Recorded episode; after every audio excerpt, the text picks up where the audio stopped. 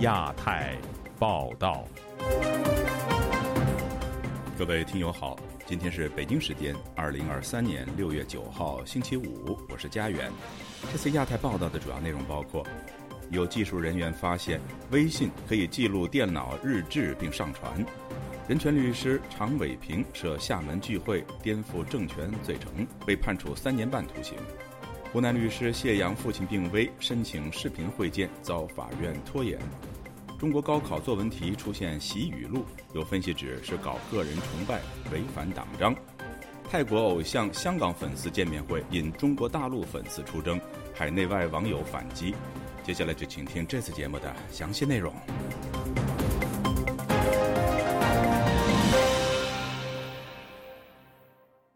最近有台湾的网络技术人员发现，中国热门应用程序微信在个人电脑中设立加密日志文件，并可能将这些数据上传。多名微信使用者也表示，微信在他们的电脑和手机内占据大量空间，而且无法删除。请听记者古婷的报道。网络研发人员、中科大硕士程序员阿浩在视频中说：“一位网络技术大佬说，微信应用程序在他电脑中占有一个 G 的空间。起初，阿豪觉得没什么，但发现问题并不简单。他解释：一个 G 的空间居然是一堆加密日志文件，这就极大的引发了我的好奇心。正常情况下，软件占用一堆磁盘空间去记录一些日志也就算了，可是干嘛还加密不让看呢？”关键这是我自己的电脑啊，你却不让我看，确实有点说不过去了。更吓人的是，微信可能还把这些文件给上传。阿浩说，他于是用了与技术大佬相同的苹果笔记本电脑和测试检查工具，打开自己的电脑微信磁盘，发现问题大了。他说：“因为我们想看看微信在后台到底读写了哪些文件，所以选择了文件监控这个功能。打开过后，我们选择要监控的程序微信。”然后再打开监控录制这个功能，这个期间我们的微信软件可以在后台保持静默。然后过了大约五分钟后呢，我们停止监控录制这个功能，这时候我们就能在下面的面板中看到刚才五分钟内的微信在电脑上的活动数据了。这份活动数据主要包含的是文件相关的操作。程序员阿浩说，经过快速过滤关键字眼，打开相关文件后，显示给你的是一堆乱码。经过了加密的，我们似乎刚才一直没有操作微信啊，它不是一直在后台保持着静默吗？那为什么还会有这些日志文件产生？经过一段时间的反复观察呢，我发现在我的电脑上，大约每隔三到八分钟左右，这个文件会增长三十 KB 左右，这种感觉真的很难受。阿浩说，他将留在其电脑内的这些加密数据进行修改，让对方无法读取。不过，大部分用户并不具备阿浩的专业技能，也无法判断个人电脑和手机是否遭到入侵。微信用户蔡先生对本台说：“微信无论在他手机和电脑都占用了比其他应用更大的空间，但为了方便需要使用。”他说：“微信的话。”现在我的这个是五百多 G 的，呃，有两百多 G 都是微信的。我还经常啊，过一段时间我还清理删除了，重新来一次，也不行，呃，很快就就就就占用的 G 就很大了。所以，呃，监控是肯定的，因为现在人们主要是通过微信获取信息。我现在除了在微信上偶尔呃在朋友圈发一发之外，其他的现在在群里面我都不说话了。公益人士何培荣告诉本台，他曾从一位程序员那里得知，使用微信的手机常会被用来作为储存个人手机活动信息的数据库，有人随时可以从数据库获得个人的活动情况。他说：“然后呢，我也发现这个微信的占据的空间是非常非常大的，而且呢，在一台设备上你也删不了。我我发现这个问题以后呢，是常年备用两个手机的，一个手机上面是用微信。”以及一些国产的 app，那另外一个手机呢，我用自己的一些呃私人的国外的 app。人们对微信的安全性存在诸多担忧，其中最主要原因是数据监控。有报道称，微信公司与中国政府合作进行数据监控，并将一些敏感信息提供给政府机构，这引发了很多人的担忧，认为自己的个人信息和言论受到了限制和监视。自由亚洲电台记者古婷报道。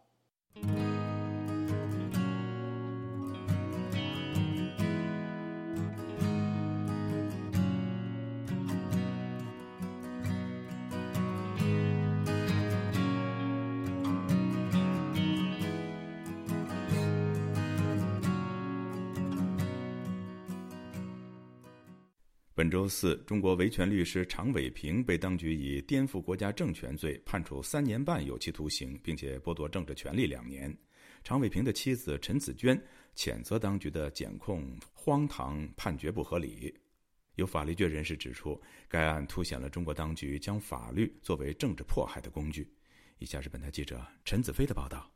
中国人权律师常伟平因为二零一九年出席厦门会议，与早前被重判的知名法律学者徐志勇和人权律师丁家喜同被控告颠覆国家政权罪。常伟平的案件周四早上在陕西省宝鸡市奉县看守所宣判，常伟平因为罪成，需要监禁三年半，剥夺政治权利两年。他的太太陈子娟对本台表示，虽然丈夫的刑期比同案的许志勇和丁家喜短，但他认为涉及厦门。会议的人都没有犯罪，判刑和监禁一天都是不能接受。对于他来讲，判三年半以及两年的剥夺政治权利，即使是相对于许志勇、丁家喜来讲，看起来比较轻微一点的，但是这个案子的话，从头到尾都是很荒唐的。即使给他们判一天，也是多判了；给他判一天，都是不应该的。他表示，常伟平在宣判前已经长期被关押和监视居住，担心他的身体状况。又说，扣除常伟平被关押的时间，应该最快明年七月刑满。但过去十年，北京处理政治犯和意见人士的做法，担心丈夫服刑完毕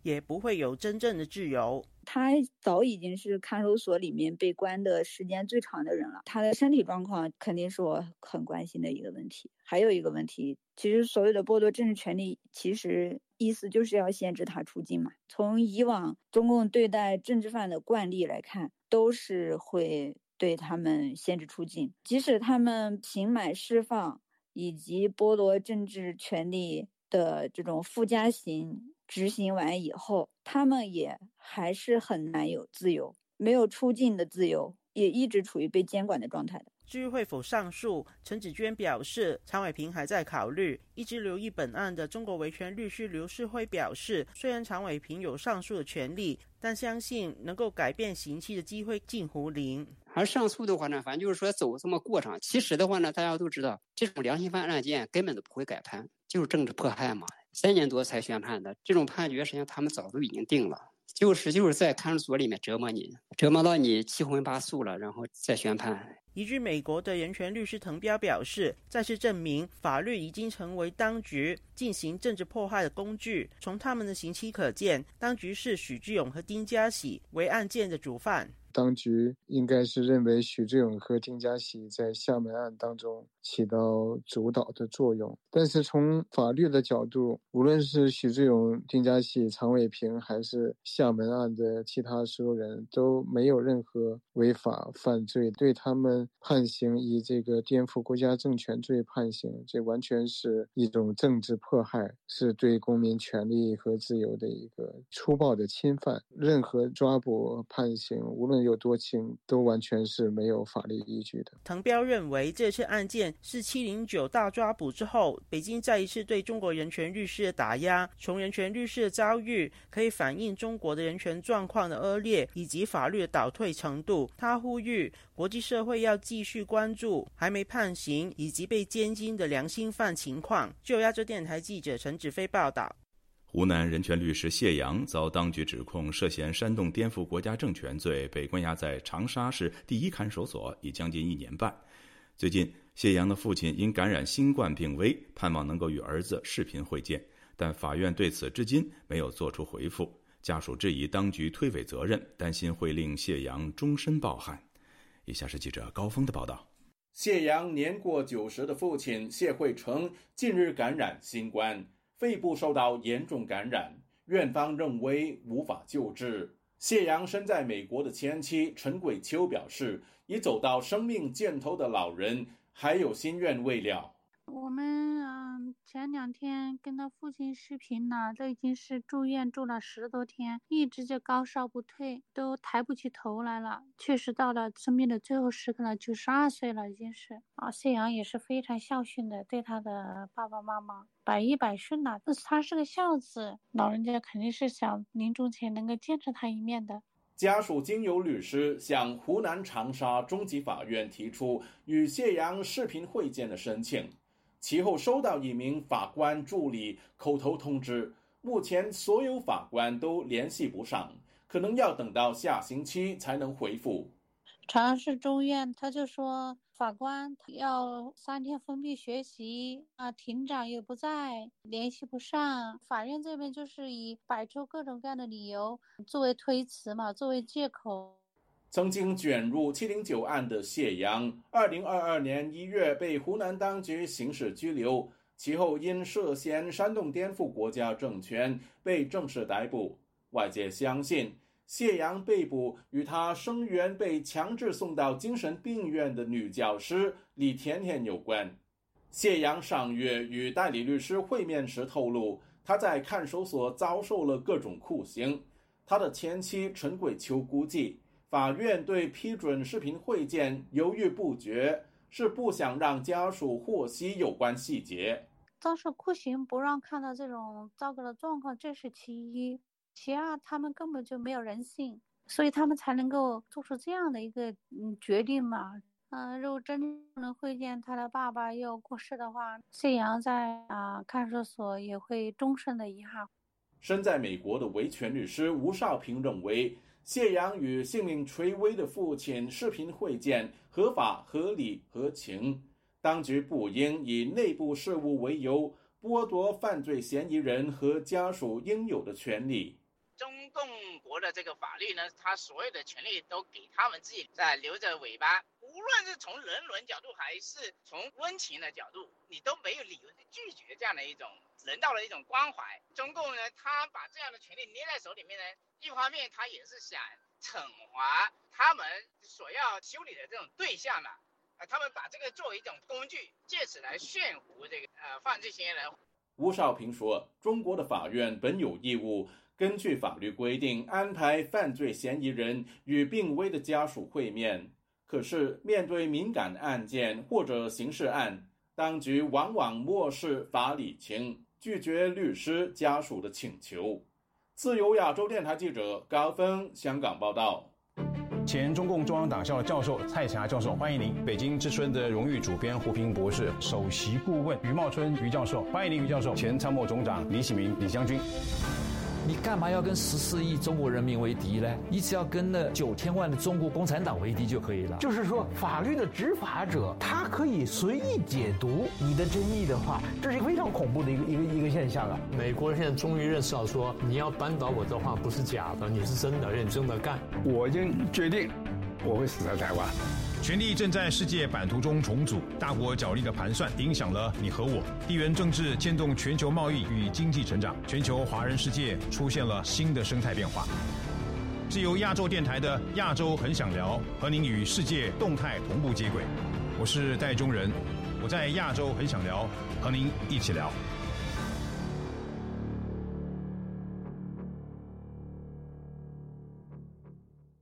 今年高考登场，全国作文乙卷出现了习语录，作文题目一度冲上热搜，成为关注焦点。有分析指，习时代决定搞极左，对习思想要入脑、入心、入魂。高考作文出现习语录，不值得大惊小怪。以下是本台记者黄春梅发自台北的报道：中国高考语文科目考试今年共有七套试卷。其中，全国乙卷作文试题内容选自中共总书记习近平的两段话：“吹灭别人的灯，并不会让自己更加光明；阻挡别人的路，也不会让自己行得更远。”另一段话是一花独放不是春，百花齐放春满园。如果世界上只有一种花朵，就算这种花朵再美，那也是单调。旅美时事评论人士蔡胜坤对本台表示：“过去几年，中国的教育部尝试在高考作文突出习近平个人，有些是特殊的区域范围。但是今年是全国的乙卷，覆盖范围甚广，占了半壁江山。考生呢，也基本上呢，呃，有心理准备，因为现在他的话就是最高指示嘛，呃，现在高中生。”在必考的阶段呢，尤其是语文呢，还是在政治啊作文方面，肯定都要涉及到他这个范围。第一段话是来自于今年三月，习近平在出席中国共产党与世界政党高层对话，强调走在前面的国家应该真心帮助其他国家发展。第二段话则要追溯到习近平二零一三年在博鳌亚洲论坛发表演讲时，引用古今贤文的一段话。旅美时事评论员提到，今年四月，江苏省委书记在一场学习习思想的会议上，对党员干部提问：是不是真正像当年高考考研那样下过真功夫、硬功夫？当时大家觉得这个省委书记捧得太厉害，一片静默。没想到竟转为现实，高考要考习思想。他说：“习近平和习家军或者王沪宁这一类人公开违反宪法党章，禁止一切形式的个人崇拜。从这角度来看，二次文革来临，有出来有网管，还有城管，有农管，农村有农管，现在又出现文管。高考出现这个作文考习近平的语录啊。”根本不需要大惊小怪，他们将来还会做得更离谱，这只是一个开始而已。陈破空认为，如果不按照中共的标准作答，不仅分数低，甚至可能得零分，高考的梦想因此幻灭。高考是年轻人人生重要的关口，如果写出不同的立场，就算作文再好，仍进不了大学，这是一个非常明确的信号。中共现在在选大学生的时候，已经在进行。思想选择，以花独放不是春。有部分舆论认为这是针对国际关系，甚至暗指针对美中关系。蔡胜坤解读习语录的这两段话显示，中国现在非常有底气，好像在全世界已经有了话语权，要挑战过去美国所谓的国际规则制定。现在他们是按照自己的一套风格在行事。自由亚洲电台记者黄春梅台北报道。泰国某人气偶像团体近日在香港举行的与粉丝的见面会上，因主持人的言论将中港台相提并论，引发大陆粉丝的不满。但也有网友对此表达了不同的见解。以下是本台记者经纬的整理报道。据香港媒体大公文汇网七日报道，泰国人气偶像团体 BKPP 六日晚在香港举行粉丝见面会。见面会主持人发表涉台言论，粉丝齐喊“中国”表示抗议。主持人在发言时将中国、台湾和香港并列提出，台下不满的粉丝大喊：“台湾是中国的。”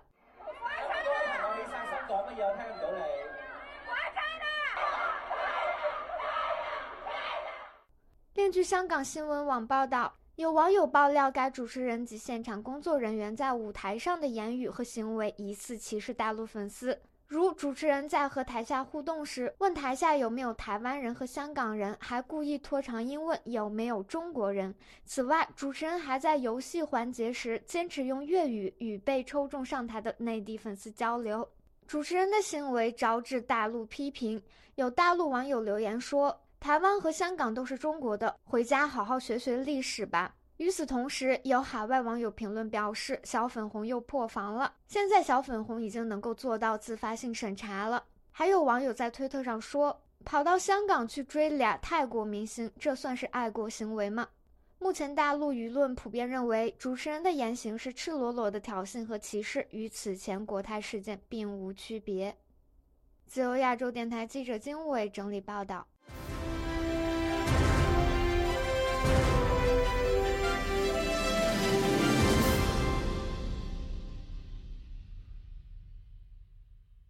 中国敢于发声的文化界人士，近些年频频遭到当局无理由编控。据悉，此前出版过一系列敏感书籍而遭到中共当局封杀的作家张一和，近期被禁止出境。以下是本台记者经纬的综合报道。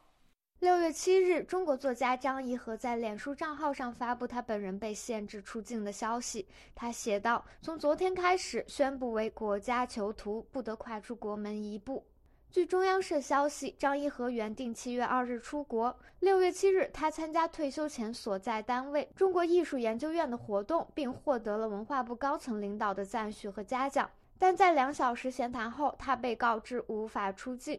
张一和个人分析说，负责出入境管理的公安部可能觉得直接出面不好，便指使文化部官员趁活动之际代为传达。他告诉中央社，中国当局委婉通知他不能离境，而不是在海关被边控，已经算是客气。现年八十岁的张怡和著作《等身》及出版的《往事并不如烟》等一系列敏感书籍遭到当局封杀。他的父亲是被称为中国第一大右派的政治家张伯钧。上世纪七十年代，张颐和也因被打成右派而入狱十年。去年，他的微信号就被永久性限制群聊和朋友圈，本人也被警方告知不得与朋友聚餐。他还说，曾接到当局通知，限制他接受境外媒体访问。近些年，敢于批评当局的中国异议人士屡屡遭到边控。张颐和的友人、清华大学退休教授郭玉华，今年四月计划前往香港，但直到夫妻二人到达深圳出入境大厅时，才被告知不能离境。张一和表示完全理解郭玉华夫妇的心情，他说其震惊和愤怒可想而知。自由亚洲电台记者经纬综合报道。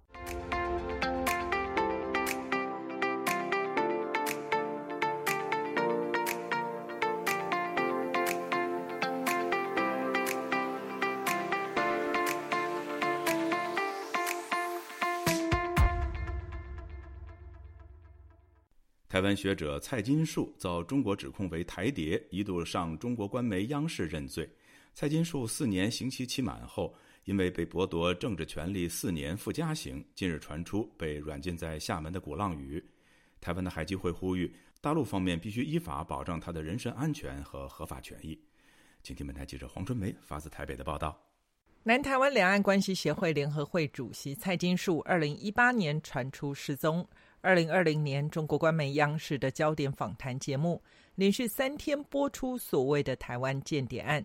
蔡金树与其他政治犯一样，被迫上镜头忏悔认罪，却被军情局利用，呃，作为危害大陆国家安全的一个行为，遭到法院判刑四年的蔡金树，今年五月服刑期满出狱，然而他却无法直接返台。根据台媒《自由时报》引述所谓的两岸人士透露，蔡金树还有剥夺政治权利四年的附加刑，与另一名被控台谍的李梦居一样，都因为剥夺政治权利被限制出境，不准返台。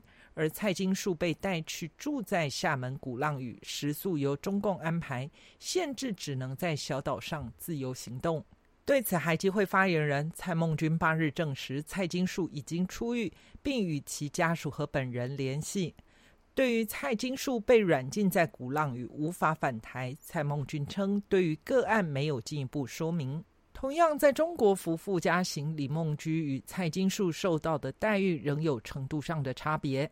李梦居的亲友曾告诉本台，他在刚出狱时，仍需每个月向派出所汇报行踪。一段时间后，大数据已能掌握他的去向，不用再报道。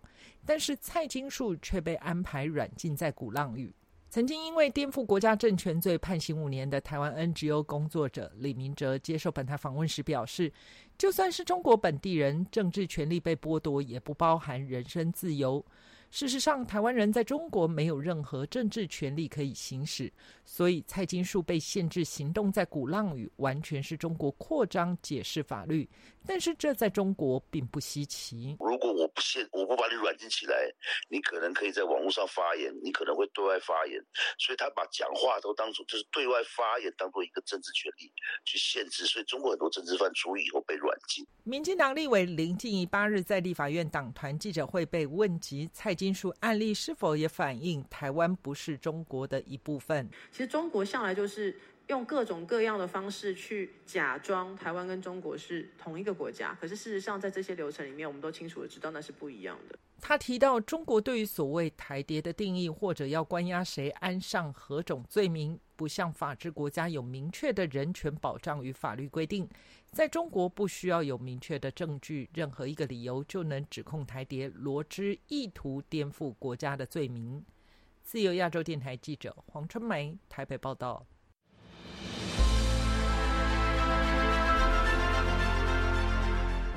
用暗网访问自由亚洲电台，避开老大哥的眼睛。为了协助读者能够安全的获取被中国政府封锁的新闻，自由亚洲电台联手开放科技基金，为普通话部和粤语部特别开辟了尾缀为点儿 o n i o n 的暗网网址。中国大陆的读者可以借助此网址匿名访问本台。新冠病毒爆发之后的一个月，中国民众怀抱着对真理的渴求，勇猛地翻越防火墙。自由亚洲电台普通话网站访问量暴增，社交媒体粉丝数也取得历史性突破。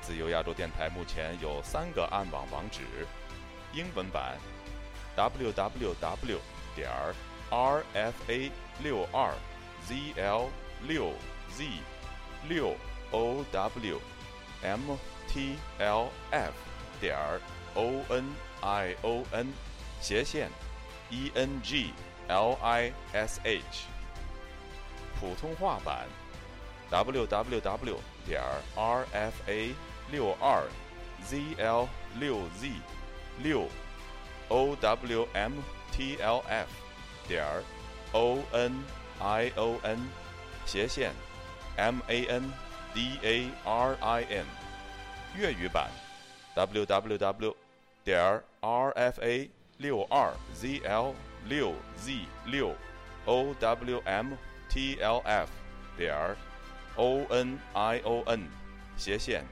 c a n t o n e s e。中国已经连续四年被美国人权组织自由之家评为侵害网络自由最严重的国家。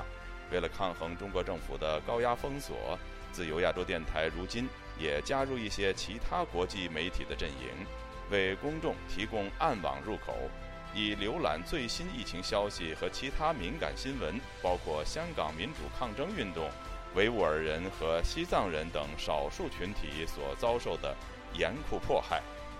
读者可以使用基于火狐的洋葱浏览器，匿名访问以上网址。该浏览器最初由美国海军研究实验室设计，可以通过像洋葱一样的多层加密结构，屏蔽互联网用户的地点和身份，绕开政府的审查和监控。